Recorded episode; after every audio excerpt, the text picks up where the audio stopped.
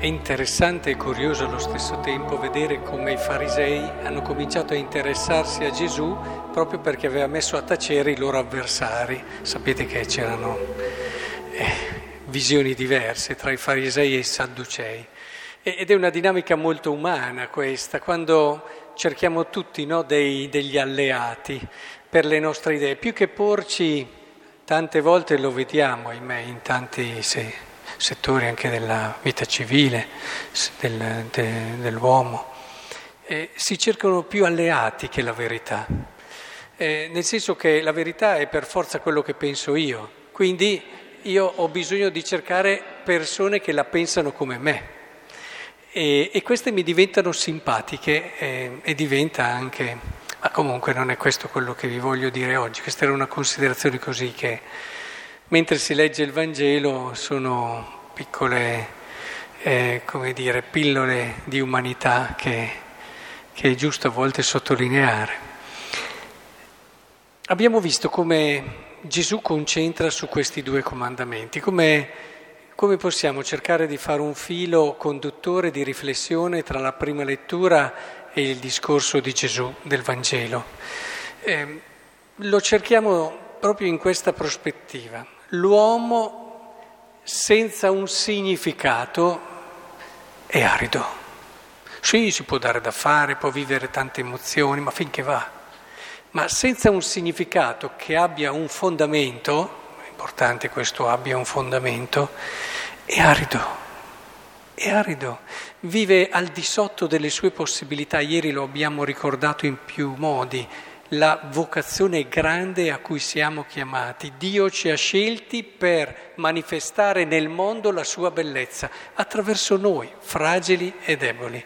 Non credo ci sia vocazione più alta e più grande che si possa immaginare. E noi l'abbiamo, e noi l'abbiamo, e non dobbiamo mai dimenticarci. Ora, però, questo è possibile nella misura in cui tu dai un senso, e questo che abbiamo appena detto può essere un significato che ti fa cogliere che non sei al mondo per caso. Infatti il fatto che Gesù metta amore di Dio no, è, è fondamentale e lo mette come prima cosa, è fondamentale perché eh, amore di Dio ci dice che il significato che dobbiamo trovare, e questo è profondamente umano, potrebbe anche non esserci Dio, ma siamo fatti così, è un richiamo a Dio alla fine, però proprio perché se siamo fatti così, ma il bisogno di senso ce l'abbiamo tutti, ce l'ha chi crede, chi non crede, chi, chi vive anche in modo, però dentro scritto ce l'ha la necessità di cercare un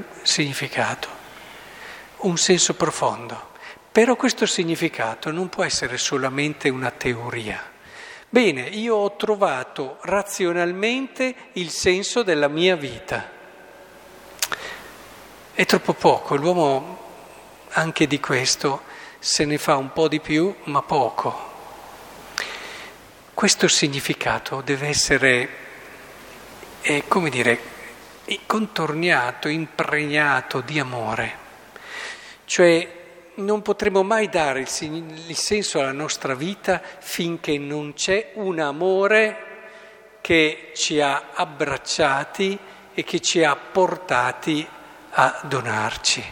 Ecco perché si parla di amore di Dio. È come se Gesù ci dicesse eh, trova il tuo senso profondo e quindi trova te stesso, ritorna vivo, non essere un'ossa inaridita, ritorna vivo in Dio, perché Lui ti ha scelto, Lui ti ha amato, Lui ti ha voluto. E, e anche questa può rimanere un'idea astratta, eh? però, però se volete una cartina tornasole, se è astratta o no, guardate se dal primo momento in cui aprite gli occhi il vostro primo desiderio è dare la vita per Dio. Se è questo, allora l'idea dell'amore di Dio non è astratta.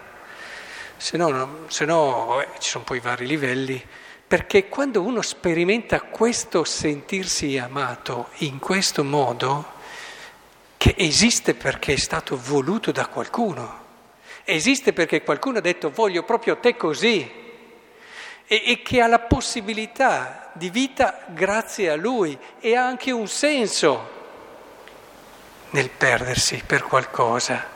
grazie a questo amore che per primo ha ricevuto. Quindi è importante che questo senso abbia carne. Bello questo esempio no, di, che abbiamo ascoltato nella prima lettura. Abbia carne, abbia muscoli, cioè sia incarnato, non sia solamente ossa che possono benissimo simboleggiare la sola razionalità. E abbia il calore dell'elezione, del sentirsi custoditi. Ma attenzione, Gesù va avanti e dice anche l'amore del prossimo, che non è meno importante. E l'amore del prossimo ci aiuta molto a incarnare realmente questo amore di Dio, perché noi l'amore di Dio lo possiamo lasciare teorico, no? Noi vogliamo bene a Dio, abbiamo già dato una prima cartina tornasole, quanto è il nostro desiderio di dare la vita per Dio. Questa è una cartina tornasole che c'è, perché se tu hai sperimentato questo, chi sperimenta tanto amore e non sente il bisogno, la forza di stare, di vivere con chi lo ha amato e gli ha dato tutto? Però, però questo può rimanere un loop all'interno di noi tra pensieri, emozioni, ma che alla fine non è l'incarnazione di questo amore vero nella nostra vita. Ecco allora l'altro aspetto che ci aiuta a incarnare questo amore, che è amare il prossimo. Amare il prossimo è, non, non, è solo una filantropia che ci permette di fare del bene agli altri, che è una cosa già onesta e, e anche nobile, ma l'amare il prossimo diventa davvero rendere capaci il nostro cuore di comprendere, di vivere, di sentire in carne ed ossa cosa vuol dire che Dio ci ama. Quest'amore di Dio si incarna nell'amore del prossimo.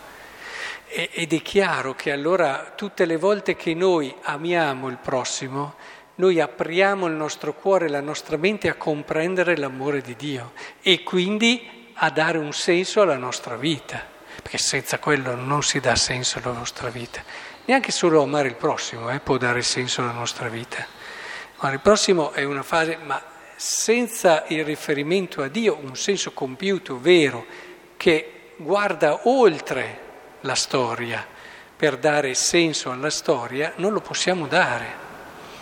E, ed è importantissimo allora che non trascuriamo questo altro aspetto fondamentale della nostra vita, quanto siamo capaci di darci. E, quando noi in una giornata abbiamo reso felici delle persone, ma c'è gioia più grande? Ma ditemelo voi, c'è modo più bello di celebrare la vita se non quello di rendere felice qualcuno? Noi così agitati, preoccupati delle nostre cose, delle cose che dobbiamo fare, delle nostre idee, di tutto quello che tante volte così ripiegati su di noi che trascuriamo le cose più semplici dare felicità agli altri.